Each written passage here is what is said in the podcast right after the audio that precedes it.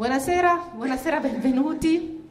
Siamo al secondo appuntamento del ciclo di incontri intorno alla mostra di Italo Calvino, che spero abbiate già visitato, se non l'aveste ancora fatto vi ricordo che è aperta fino al prossimo 7 di aprile. È con grande piacere che do il benvenuto ai due curatori della mostra, Eloisa Morra e Luca Scarlini, che ringrazio per essere tornati a Genova eh, oggi, poi ritorneranno anche il prossimo 19, 19, marzo e li ringrazio anche per lo straordinario lavoro di curatela che hanno fatto nel preparare la mostra dedicata a Italo Calvino, una mostra che approfondiranno questa sera soprattutto nel rapporto fra Italo Calvino e Scialoia, quindi mm, sul tema del teatro, questo è il, tema appunto della loro conferenza.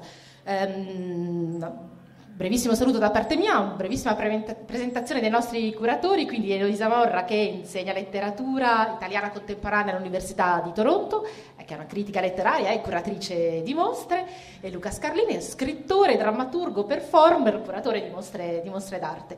Io non sottraggo altro tempo alla loro, alla loro conferenza, vi auguro un buon ascolto e grazie ancora.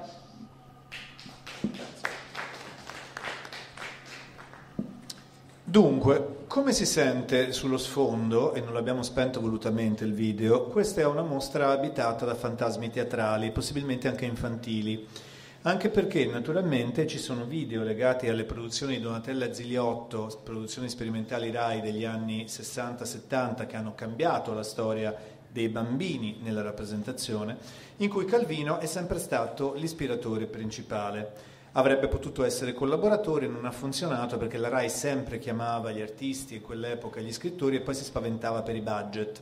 Nello stesso tempo in cui Donatella Ziliotto non riuscì a produrre il suo famoso Barone Rampante con Italo Calvino che avrebbe avuto come protagonista verosimilmente il signor Vittorio Gasman, ma rimane solo una parola, un'immagine che non è mai concretizzata in niente, come è noto, Carmelo Bene non riuscì a risolvere il suo famoso Don Chisciotte, in cui lui sarebbe stato Sancio Panza, Edoardo De Filippo Don Chisciotte, e di fatto ronzinante Salvador Dalì, il cavallo intendo.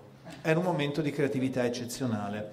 A noi interessava in questa mostra mettere in evidenza quanto i bambini hanno contribuito all'immaginazione collettiva e il teatro naturalmente è il mezzo primo di espressione dei bambini che, come ovvio, ha a che vedere in primo luogo con le fiabe e naturalmente le fiabe italiane sono l'ispirazione prima di questa esposizione.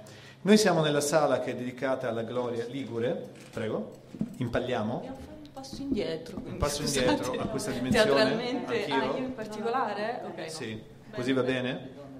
Bene, perfetto. Teatro anche questa conferenza. Sì, sì, naturalmente. Benissimo. Qui siamo nella sala dedicata alla grande Gloria Ligure di Antonio Rubino, che naturalmente è nel mondo di Calvino dall'infanzia come guida per l'invenzione letteraria, lui che gli dice sperimenta il racconto in versi, non in prosa, vai verso dimensioni liriche. E questo naturalmente porta infine al teatro a 360 gradi.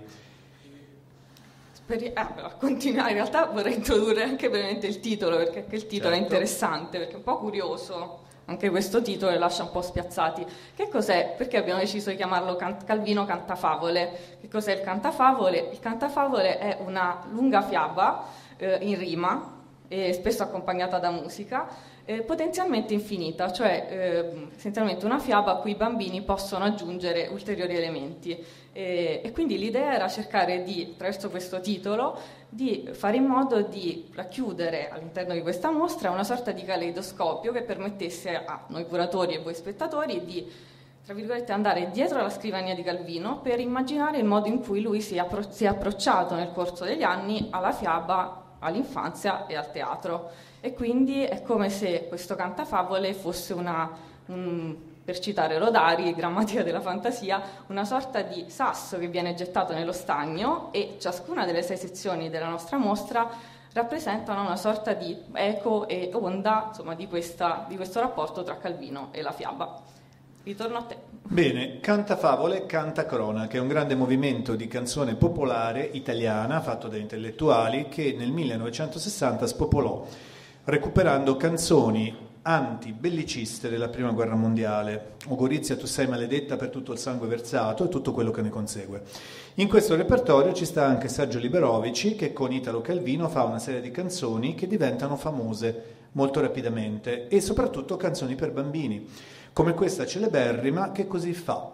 Avvoltoio vola via, vola via dalla terra mia, che è la terra dell'amor. L'avvoltoio andò nel fiume, ma il fiume disse no. Avvoltoio vola via, avvoltoio vola via. Io non voglio più corpi insanguinati dentro il fiume e la corrente, voglio limpida sorgente e pesci che nuotano.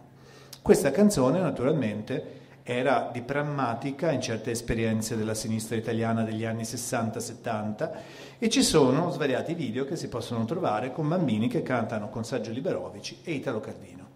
Ora, nel momento... c'era anche Luca Scarlini. Sì, sì, no, io ho cantata in coro per tutta l'infanzia in un coro di pionieri, ho avuto un'infanzia stalinista che ho raccontato in un romanzo che si chiama Le streghe non esistono e in questa infanzia stalinista si doveva cantare moltissimo anche il repertorio del cantacronache. La questione naturalmente sta nel fatto che Calvino ama moltissimo la canzone, scrive tantissime canzoni, ne scrive anche per Laura Betti e sono molto meno note di quelli di Alberto Arbasino, come Si generarsi a Taranto, ad esempio, celeberrima, e però molto divertenti. Ce n'è una che si chiama La Tigre, che fa così. Amavo una tigre e un giorno la ritrovai allo zoo. Mi ricordai dei segni che mi aveva lasciato sullo zigomo destro e sulla gamba sinistra. Andai dal direttore dello zoo e chiesi che venisse liberata. Sì, tigre, sì, feriscimi, sì, mordimi, sì, artigliami. Molto peculiare. È come se Calvino avesse usato la canzone e il teatro come luogo in cui diramare anche le sue fantasie più accese che non sono nei romanzi e che non si trovano nel canone sì. che naturalmente, come tutte le cose prestabilite, è come la garrota, soffoca quanto definisce. Quindi proprio per questo l'idea della mostra era cercare di, riportare, di far riemergere questo Calvino un po' minore in un certo senso, quindi legato al teatro, legato alle collaborazioni con la musica, legato alle collaborazioni con gli artisti che, mh, essendo appunto appartenendo a un mondo che non era il suo, gli permettono in un certo senso di eh, svicolare sia dal canone ma anche da, in un certo senso dal peso no? che a partire dagli anni 50 quando lui diventa poi famoso dopo la pubblicazione delle capitali fiabe italiane perché il 56 è un anno fondamentale per lui insomma escono le fiabe italiane diventa famoso anche al di là dei confini italiani. E quindi il rapporto con gli artisti, i musicisti, il mondo della canzone, il mondo del teatro gli permette di ritrovare quella leggerezza che dire, la sua fama di romanziere gli aveva torto in un certo senso. E quindi questo è un Calvino e quello che troverete in mostra, passeggiando spero dopo il nostro incontro, è un Calvino inedito, peculiare.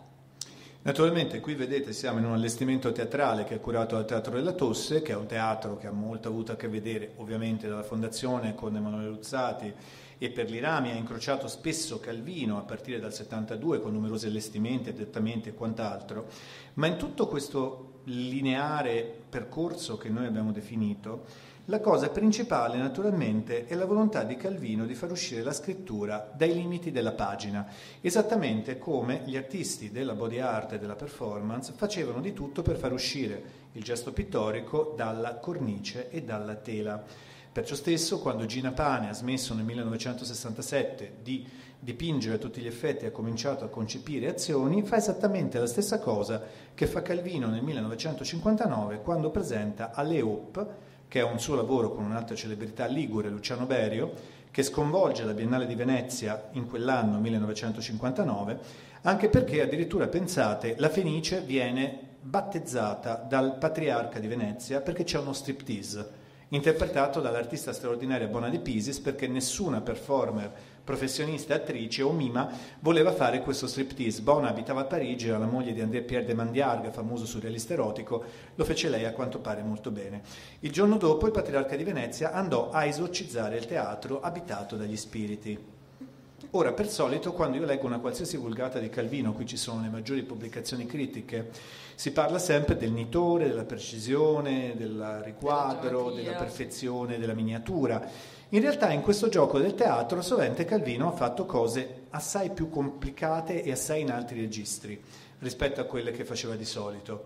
Eh, ci occupiamo di Pulci? Leggo un pochino sì, delle Pulci. Un de... Allora, Aleop è un dramma mimico, è un lavoro di Berio straordinario. Di solito di Calvino non si ricorda la vera storia, che è importante, o Re in Ascolto, che è l'ultima loro collaborazione che ebbe notevole successo negli anni Ottanta, ma poi si è perduto. Aleop invece è un dramma mimico esilarante che racconta una vicenda di pulci. Come è noto in tutta questa mostra il bestiario è un altro elemento molto importante. Poi ne parleremo ulteriormente. Dunque, veniamo a noi. Siamo in un mondo dove non succede mai niente. Tutti sono soddisfatti, tranquilli e annoiati. Il pubblico di un nightclub assiste sbadigliando ai numeri di varietà. Il domatore di pulci comincia il suo numero. C'è una pulce che fa la disubbidiente. Dove è andata a finire? Uno del pubblico comincia a agitarsi, poi il suo vicino, poi un'altra ancora. Il domatore segue la pulce dall'uno all'altro, cerca di richiamarla, ma non riesce a farsi ubbidire. Tutto quel che può fare è saltare l'insetto da una persona all'altra. A poco a poco tutto il locale si elettrizza, si lancia una rumba forsennata, durante la quale la generale tranquillità degli animi lascia il posto a un vario intreccio di corteggiamenti, gelosie e scene di sesso. Tra il pubblico un signore dall'aria importante che il morso della pulce getta in uno stato di sconforto e di paura. Si allontana dal locale e domatore lo segue, avendo capito che la pulce è addosso a lui. Il signore importante, un ministro, sentendosi pedinato, è preso da una crisi di rimorsi e distribuisce pacchi di pacchetti da mille alla, foglia, alla folla. Viene prontamente arrestato e portato al cospetto del capo della polizia, sul quale salta la pulce. Il capo va a una cerimonia ufficiale e la pulce salta sui ministri, sui generali, sui diplomatici. La situazione politica è sempre più agitata finché gli stati maggiori perdono la testa, scoppia la guerra. Metà del mondo muore. La pulce viene finalmente ritrovata dal domatore e nel frattempo ha fatto 102 pulcini. Riesce a ingabbiare la pulce e i pulcini e riportarli nel suo circo varietà. Ma una sera gli è chiaro che il pubblico è di nuovo abulico, stanco, annoiato e quindi apre di nuovo la scatoletta delle pulci e chi si è visto si è visto. Nella variante del 1968, grazie, grazie, non esageriamo, dopo alla fine casomai, nella variante del 1968 questi testi sono ovviamente tutti editi nei meridiani, ma è difficile trovarli in quel gran giacimento. Qui il divertente è anche tirar fuori queste opportunità narrative assai più divertenti e curiose del consueto repertorio canonico. E nella versione del 68 Calvino immagina, è una versione tra l'altro di cui fa le scene ai costumi Luzzati al Teatro Comunale di Bologna, quindi la triade ligure si compone, Berio alla musica, Calvino al testo e Luzzati scene e costumi, e in questo nodo, e peraltro con Fabrizio De André alla voce recitante registrata, quindi una specie di teorema ligure che giustamente si fa a Bologna, come tutto vuole, ma niente si fa in patria di quello che è troppo canonico. Perciò stesso, evidentemente lì viene fuori la televisione, scrive Calvino, che il domatore di pulci si esibisce in un varietà televisivo di quelli del sabato sera, canzonissima, quelli che si facevano all'epoca, e naturalmente queste pulci vanno a invadere un gruppo di persone che sono dei potenti, i capi della RAI, qualche ministro, i quali si portano queste pulci a casa e li scoppia la terza guerra mondiale, poi finisce tutto, ma le pulci si salvano. E questo è importante. Vogliamo raccontare anche la panchina, perché anche quello è un altro... Ah, la panchina è meravigliosa, meriterebbe veramente una ripresa. La panchina è l'opera lirica più vituperata del dopoguerra italiano. Libretto di Italo Calvino, musica di Sergio Liberovici. Teatro Le Novità di Bergamo, 12 settembre 1958. Calcolate che il Teatro delle Novità era appunto inteso a rappresentare opere nuove, perciò sovente c'erano anche dei soggetti non tanto ortodossi o canonici. Ma quello che fece arrabbiare tutti quanti non fu tanto la lambretta, la lambretta non piacque perché c'è un'area che è basata tutto sullo scoppiettio o scorreggiamento che si voglia della lambretta medesima, su cui un tenore zagaglia e balbetta facendo lo stesso rumore, bensì fece arrabbiare tutti la sequenza delle passeggiatrici. Uh, scandalo in Boemia, delle prostitute in una scena d'opera lirica. Non solo, ma la cosa più esilarante è che questa trama della panchina è né più né meno Marcovaldo. Un episodio di Marcovaldo, però porno finalmente. Non ci abbiamo mai creduto che Marco Valdo stesse a dormire nel parco tutta la notte tanto per il gusto di starci, o perché aveva una famiglia troppo rumorosa che gli impediva il sonno. Ci avrà avuto delle altre passioni, no? Nella panchina noi le passioni le apprendiamo e tra l'altro le passeggiatrici si litigano, quell'unico cliente, una serata di fiacca, dice una, quell'altra dice ci credo, brutta come sei, è improbabile che venga qualcuno, è sempre una serata di fiacca con te, guarda tu come sei messa, sei tutta dipinta che sembri un mascherone e così via di gentilezza in gentilezza. Alla fine Marco Valdo le paga per poter dormire. quindi una nuova forma che anche, non so, degli aggiornati network digitali contemporanei potrebbero approvare come transazione erotica peculiare. Quest'opera La panchina non è mai stata ripresa, ma esiste in versione radiofonica e recentemente eh, Rai Play l'ha pubblicata nei materiali di Radio 3 perché nel 1992 Liberovic ebbe una notte di Radio 3 Suite in cui raccontava la sua grande collaborazione con Calvino, perché sono una quindicina di canzoni, un'opera realizzata e un'opera non realizzata, Lo Spaventapasseri, perché a quel punto Liberovici, dato che aveva avuto un insuccesso tremendo in questa panchina, io mi ricordo Gian Andrea Gavazzani, grande direttore d'orchestra che c'era a Bergamo, che raccontava che avevano dovuto salvare Calvino e Liberovici dalle botte di un, un, gruppo di facinorosi di una maggioranza cristiana, che tra l'altro buttarono mentre c'erano le prostitute sul palco cavolfiori, pare, anche di ottima qualità, e anche seguentemente delle patate. Capite? E allora subito dopo loro dissero facciamo un'opera che parla di un prete spretato che si mette con una prostituta. Si chiamava Lo Spaventapasseri, si trova il libretto sempre nel Meridiano ma naturalmente alla Scala, doveva essere fatta la piccola Scala nel 1961, lessero questo testo, lo portarono alla censura, all'epoca bisognava chiedere il permesso alla censura e il funzionario della censura milanese disse semplicemente è escluso nel modo più categorico, non esistono preti spretati, figuriamoci se esistono nell'opera lirica. Quindi sì, così si concluse. E tra l'altro appunto questo ehm, rapporto tra Calvino e il teatro è molto interessante perché il dato inedito, che, inedito, che riportiamo alla luce anche in questa mostra, è che lui in realtà aveva iniziato volendo diventare certo. drammaturgo, no? prima ancora di pubblicare il, il Sentiero Vini di Ragno, aveva scritto in realtà già diverse, diversi libretti, diverse appunto, opere teatrali che poi trovate ovviamente nei meridiani ma che non ha pubblicato. Ecco. Quindi è un po' questa vocazione che c'era che ha abbandonato per diventare romanziere e che poi riemerge eh, di tanto in tanto. Ecco. Beh, diciamo che poi nel dopoguerra tutta la generazione che emerge ha passione per il teatro perché lo attraversa ed è comunque il mezzo di comunicazione più diffuso, ancora più del cinema in quel momento. Anche per Paolo Pasolini nasce esattamente come Calvino scrivendo drammi romantici. Calvino ovviamente, stando in territori saramesi, scrive drammi romantici marini che stanno un po' tra O'Neill e Robert Louis Stevenson Capo Nero il primo, Nero, esatto. abbastanza curioso, dove si parla di fatti liguri rivisitati come se fossimo ai Caraibi.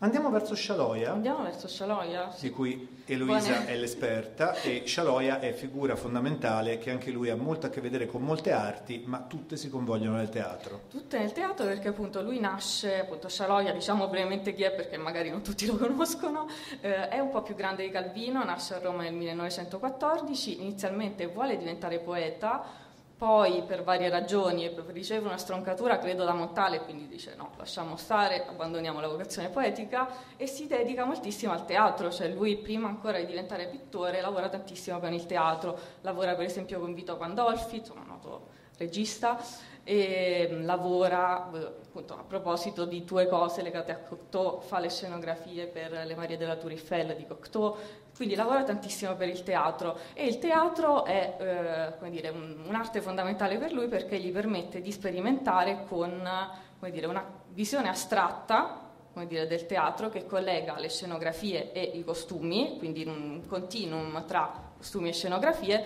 eh, che poi in un certo senso sarà importante per quello che farà in pittura, perché lui ovviamente diventerà famoso soltanto negli anni 60, diventando un pittore astratto. Non so se avete in mente, c'è questa serie molto importante che si chiama Le impronte, quindi queste, questi quadri molto ampi con appunto, ehm, come dire, fogli di giornale battuti sulla tela eh, in sequenza con aggiunta di materiali, materiali come corde, merletti, eccetera. Quindi questa vocazione materica e astratta in realtà riemerge, cioè era già emersa nel teatro. E in realtà quando poi Calvino e Scialoia si incontrano, diventano amici, cioè negli anni 70, eh, quello esperto di teatro in realtà è più che altro Scialoia, perché avendo fatto lo scenografo per lunghi anni, chiaramente insomma, se la cava meglio di Calvino, che non aveva poi concrete esperienze, dire, sul versante scenografico. Ecco. Uh, un altro lato uh, che li unisce ovviamente è che ritrovate anche un po' in mostra, in particolare in questa prima sezione che vedrete, ehm, che riguarda appunto il rapporto tra Calvino e l'editoria e quindi il suo eh, lavoro come editor per quanto riguarda la Bianca Inaudi, quindi questa collana per l'infanzia eh, creata da Daniele Conchiroli. Tra gli autori che Calvino promuove negli anni 70 c'è Toti Scialoia eh, Scialoia che appunto, come dicevo, è sia eh, scenografo che pittore, ma è anche, anche, questo lato più giocoso e ironico di poeta. E in particolare Calvino resta folgorato da eh, alcune poesie ehm, che, si chiamano, appunto, che sono in un libro che si chiama Amato Topino Caro. Ne, sono delle poesie nonsense, quindi delle poesie basate sul, dire, su, su seguirsi di suoni.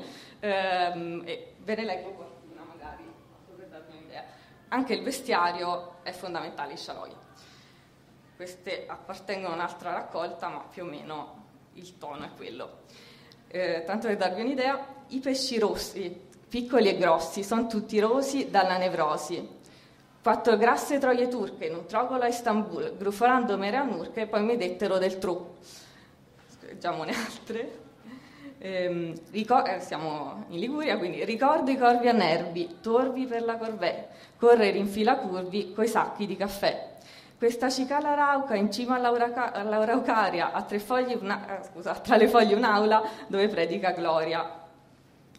Eh, con il verbo di Viterbo, venerdì venia di verbio, lui si fece tetro tetro, poi scolato il mezzo litro, mi fissò con occhio vitreo. Dentro Torino un rinoceronte perzò una notte, sono innocente, cacciando un urlo così lacerante da rendere tutto mezzo Piemonte. Quindi queste sono le poesie nonsense di Scialoia che eh, fanno innamorare Calvino e, e quindi gli propone di pubblicare ulteriori libri nonsense con Einaudi che troverete. Quindi questo è un po' il nonsense, è sicuramente un aspetto che li lega, poi c'è una collaborazione successiva Certo, e lì la questione è che naturalmente c'è anche la RAI di mezzo perché Calvino viene chiamato insieme a Scialoia per fare un progetto di nuove scritture di fatto né per bambini né per adulti, sì, che è anche un concetto abbastanza geniale. Non è una cosa per la TV dei ragazzi, che finiva alle ore 18 più o meno, è invece una cosa per le ore 19. Sono delle storie in cui ci sono spesso dei soggetti orientali e tutto si basa sull'usare degli oggetti quotidiani che Scialoia propone a Calvino e da cui Calvino elabora delle storie. Il meccanismo quindi è ovviamente quello dei castello dei destini incrociati, di là ci sono tutti i tarocchi possibili, i tarocchi sono stati studiati lungamente da Calvino per vedere come e quanto montandoli insieme se ne potessero cavare delle storie. E naturalmente è chiaro che Castello dei Destini Incrociati è anche un meccanismo teatrale, da lì nascono molte suggestioni, Molte cose ne traevano anche nel meccanismo i famosi tarocchi del Teatro della Tosse, che è uno spettacolo che ha avuto una storia lunghissima.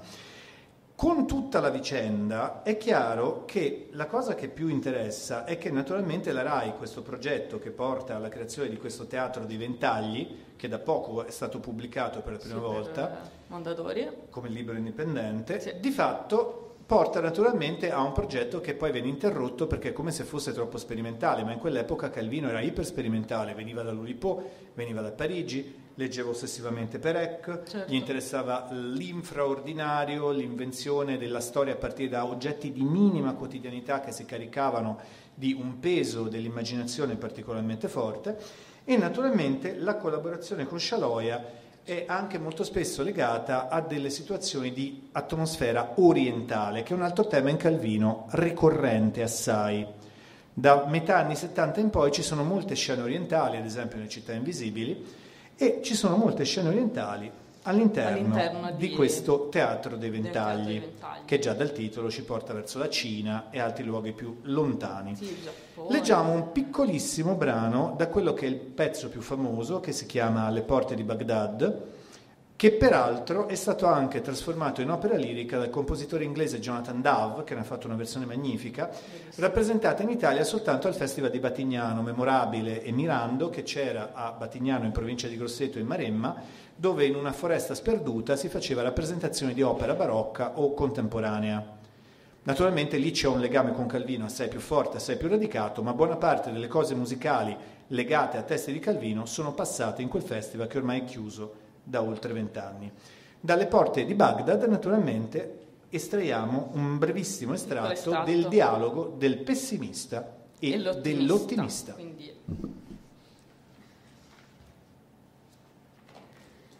Non c'è città più splendente della nostra Baghdad. Il palazzo del califfo è fastoso, festoso, sfarzoso, grandioso. No, la nostra Baghdad è uno strazio.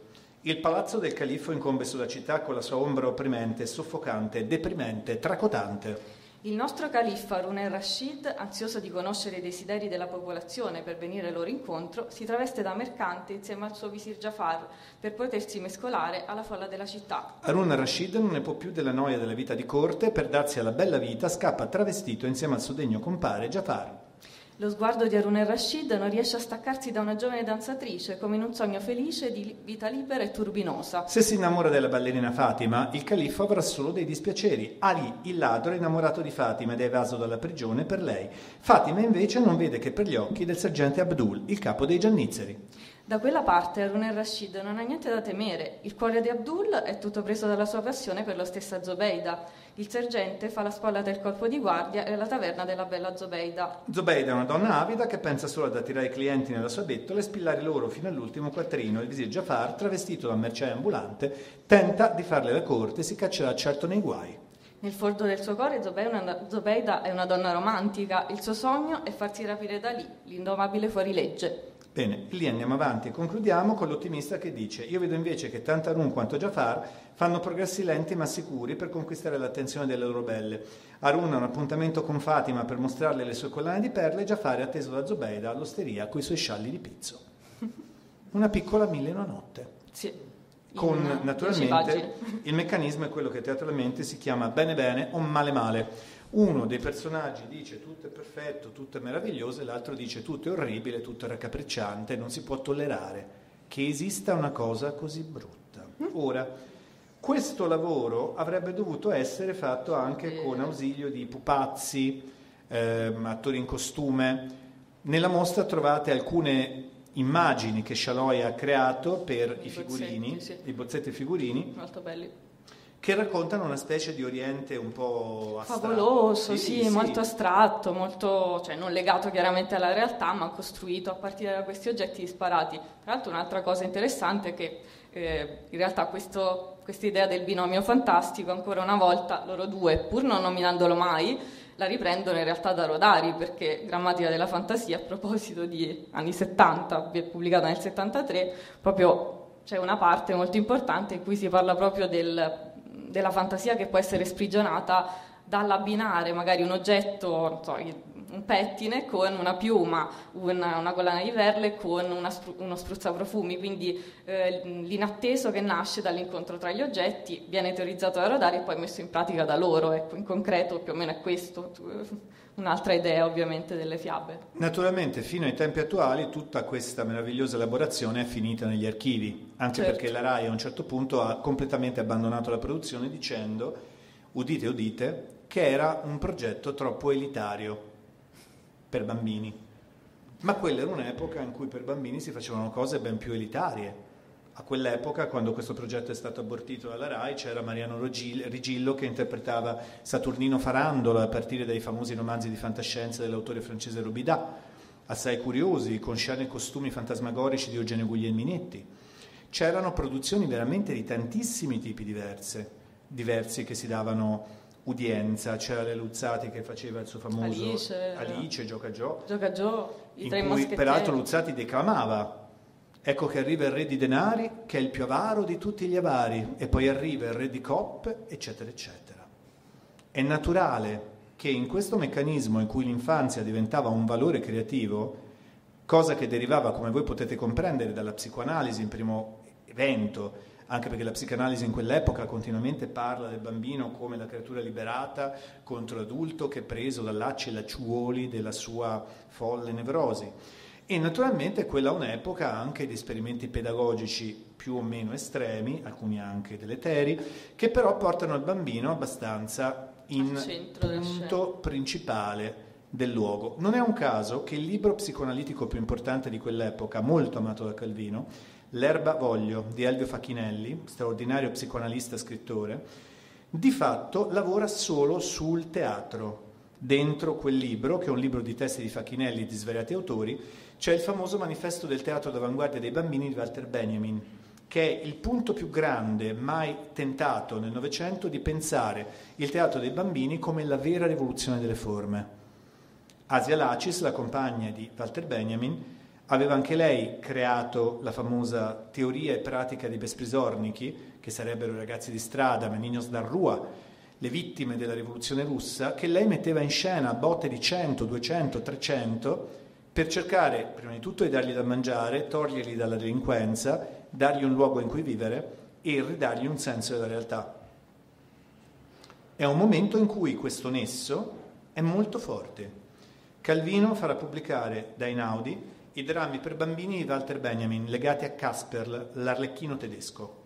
Arlecchinate, fatti di vario genere e di varia umanità che accadono nella città di Berlino.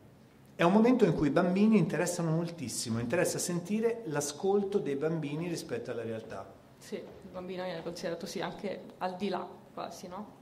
Esattamente. Come forma perfetta in un certo senso molto di più dell'adulto. È, una, anche, come diceva Gianluca, un momento particolare per i rapporti tra letteratura e televisione, perché naturalmente gli anni 70 sono il momento in cui, per esempio, riemergono le collane Bompiani per l'infanzia, M edizioni di Roselina Archinto, e quindi c'è tutta una serie di, una costellazione di libri che vanno ben al di là della Bianca Inaudi che troverete in mostra, che spesso diventano programmi televisivi e viceversa, quindi ci sono dei curiosi intrecci che troverete anche per esempio nella sezione Teatri della Memoria e anche in questa prima sezione.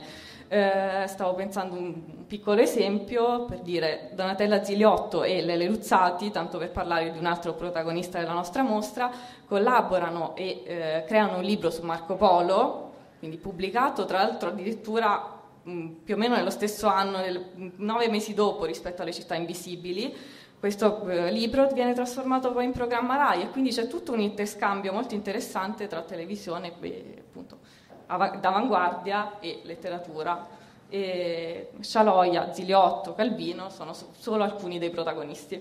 Beh, l'altra cosa importante, che è come naturalmente potrete vedere, soprattutto la penultima stanza, è come se fosse una quadreria della mente di Calvino, delle opere che arredavano la mente di Calvino, di cui scrive, alcune note, altre ignote, altre ancora meno note, ma tutte insieme danno il senso di un riferimento iconografico forte che naturalmente ha a che vedere anche con un incrocio di nuovo tra arte e teatro. Come è noto, Calvino frequentava l'opera di Domenico Gnoli dall'inizio, nel tempo in cui l'artista aveva fama negli Stati Uniti, ma in Italia, facendo arte fantastica, aveva pessima stampa perché faceva qualcosa che era lontano dal mondo dell'astratismo e quindi non gli dava particolare udienza. E guarda caso anche Gnoli inizia dal teatro. Tutti gli artisti eccentrici, fantastici, passano per forza dal teatro nel momento in cui l'opinione pubblica artistica del loro momento non gli permette espressione. Non da molto una grande mostra a Parigi sui nuovi romantici eh, una corrente pittorica francese degli anni 50 con figure come Christian Bérard, che era scenografo e costumista principale di Jean Cocteau, stabilisce proprio come tutto questo mondo non gradito all'epoca abbia immediatamente scelto il teatro come luogo principale d'espressione ma anche territori estetici invece assolutamente up to date. Penso a quello che noi abbiamo, una grande selezione in mostra di Albe Steiner, che rimane uno dei più grandi grafici del dopoguerra, Albesteiner tra le tante cose, oltre a segnare, come si vede lì dal Politecnico, l'editoria italiana in un modo straordinario, molte gabbie in Audi oggi sono ancora quelle di Albesteiner del 1957, ma nel manifesto teatrale lui negli anni 50 al piccolo teatro, nei programmi e nei manifesti inventa un nuovo linguaggio. I programmi teatrali fino a quell'epoca erano anonimi, c'era scritto il titolo e non c'erano di solito illustrazioni Invece qui c'è un'illustrazione principale che è una reinterpretazione d'artista del mondo a cui noi ci stiamo riferendo. Se prendiamo in mano il programma di sala di quello che è lo spettacolo più famoso del piccolo teatro di Giorgio Streller, cioè l'Arlecchino servitore dei due padroni, che ancora ora è in circolazione, ci sono degli elementi che sono perfetti e che ancora oggi ritroviamo in mille programmi di sala.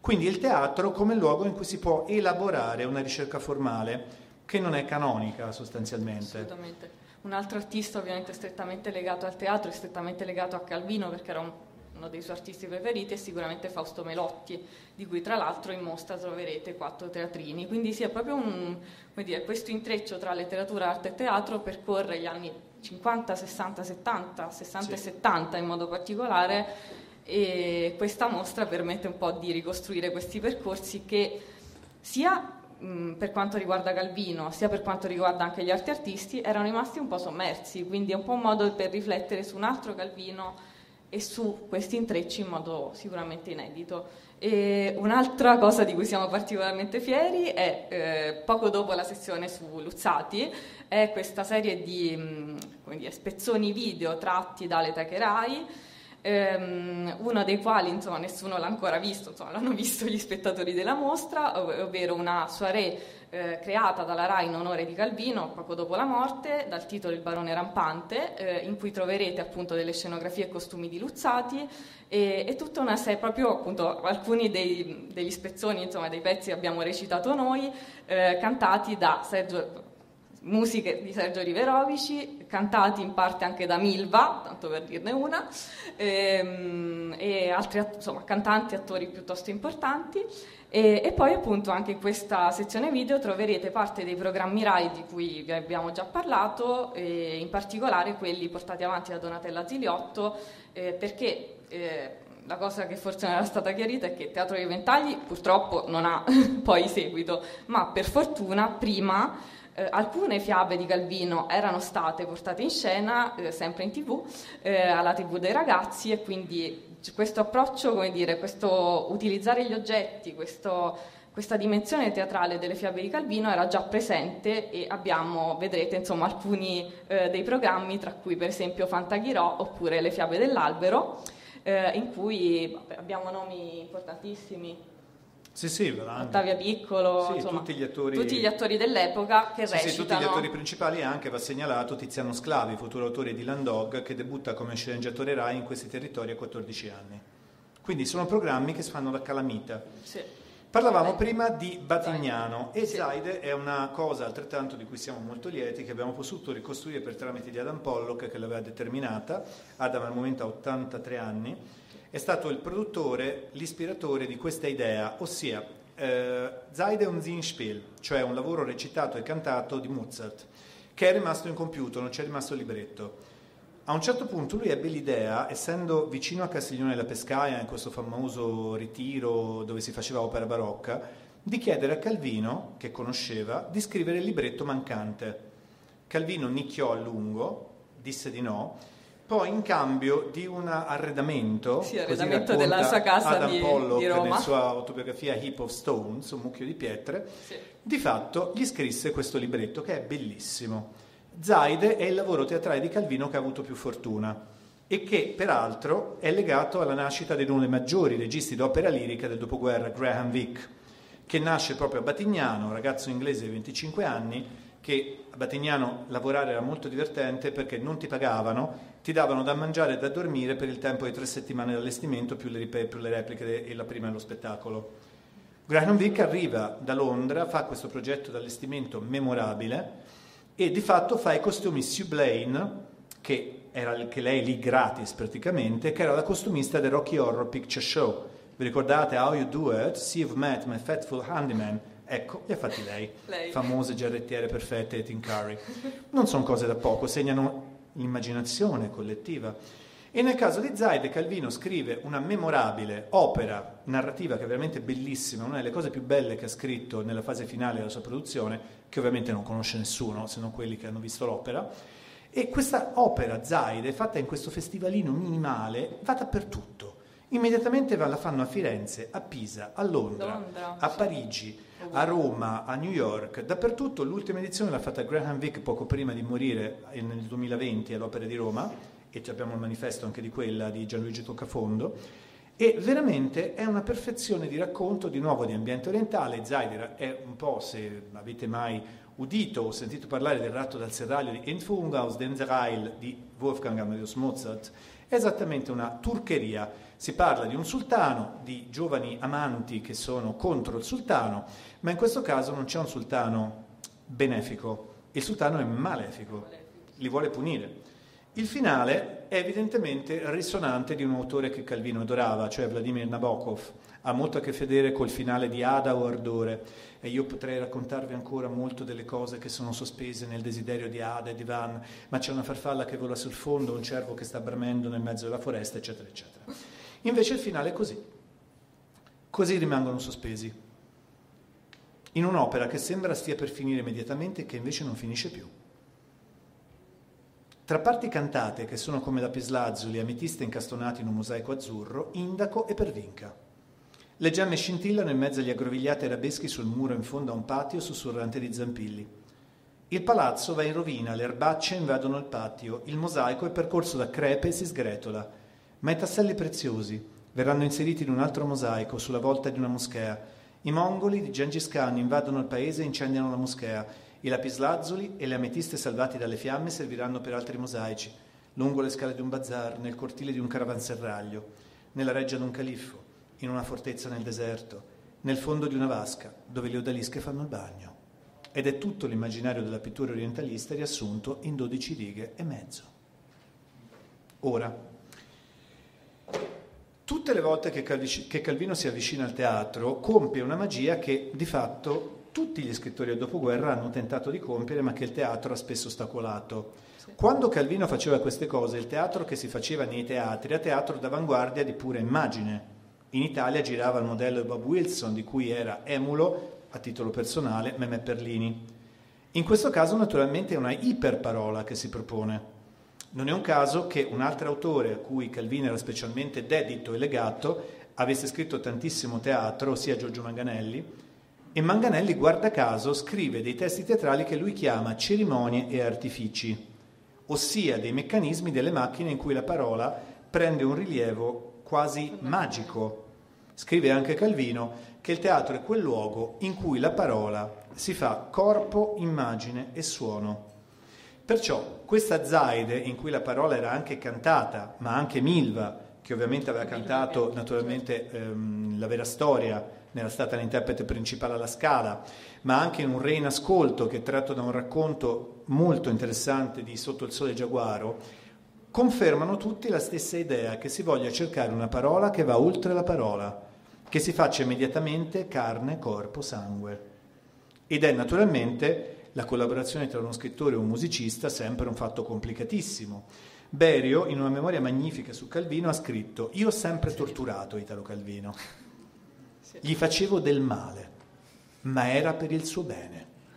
Lui voleva solo canzonette di cui si capisse il testo, come l'avvoltoio vola via, e io gli scrivevo solo polifonie pentateotoniche, che non si capiva una parola.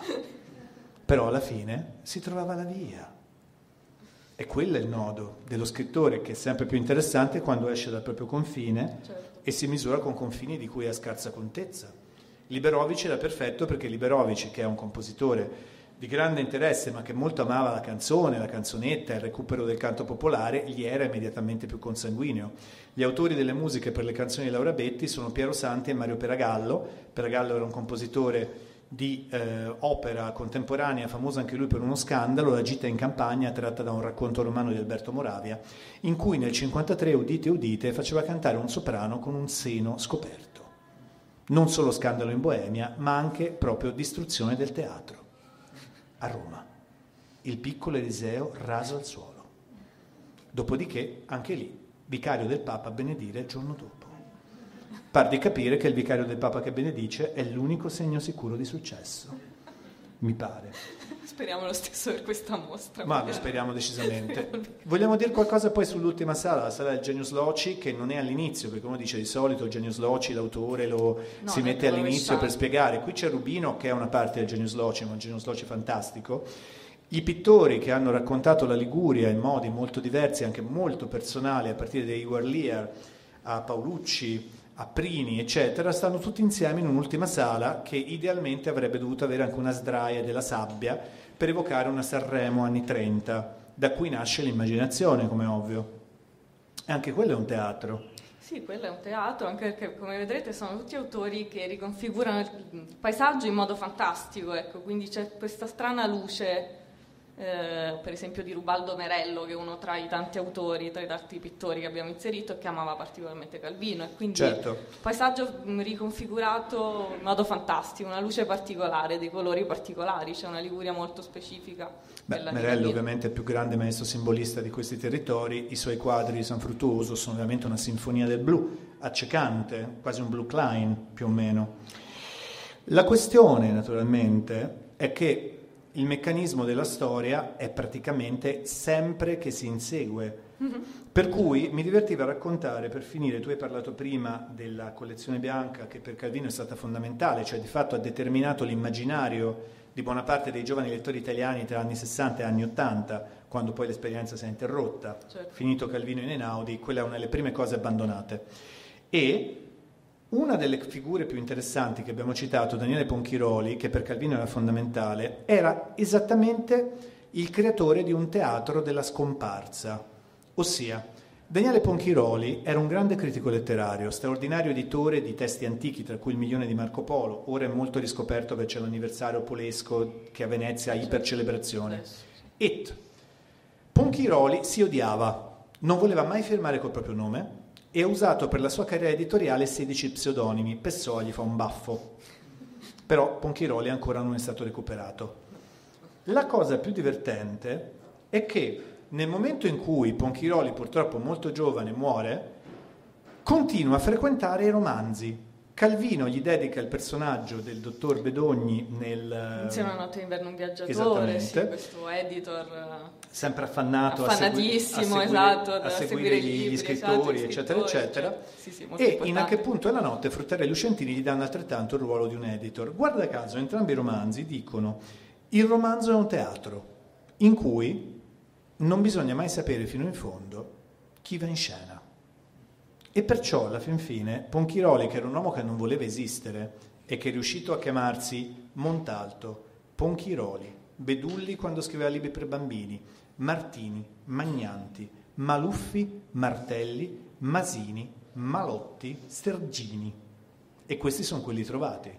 A quanto pare c'è a Viadana, nel Mantovano, un archivio pieno di altri nomi immaginari di quest'uomo.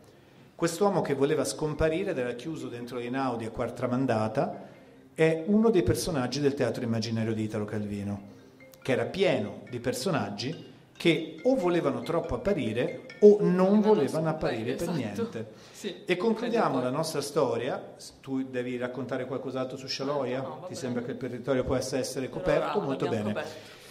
Diciamo che concludiamo con le meravigliose interviste impossibili per la radio di Calvino, che sono altri pezzi di teatro per la radio memorabili, in cui a noi piace soprattutto l'intervista all'uomo di Neanderthal.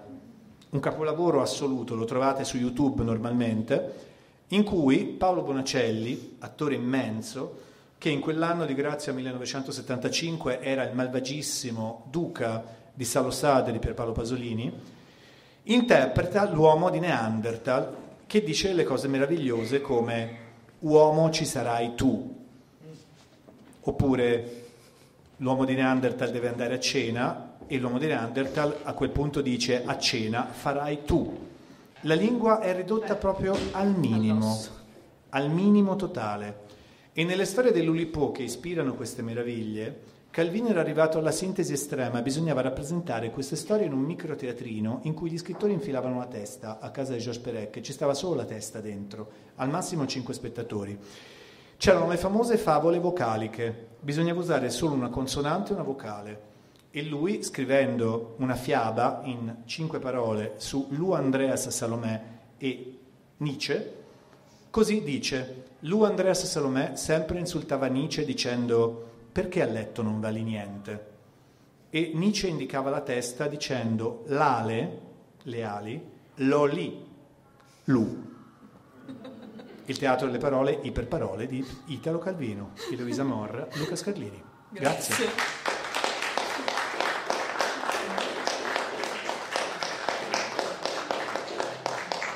Naturalmente vedete la mostra, segnalatela ai vostri amici, costa poco. Sì, infatti, è anche un bel catalogo, peraltro, Edito Electa. Grazie a tutti. Grazie a davvero.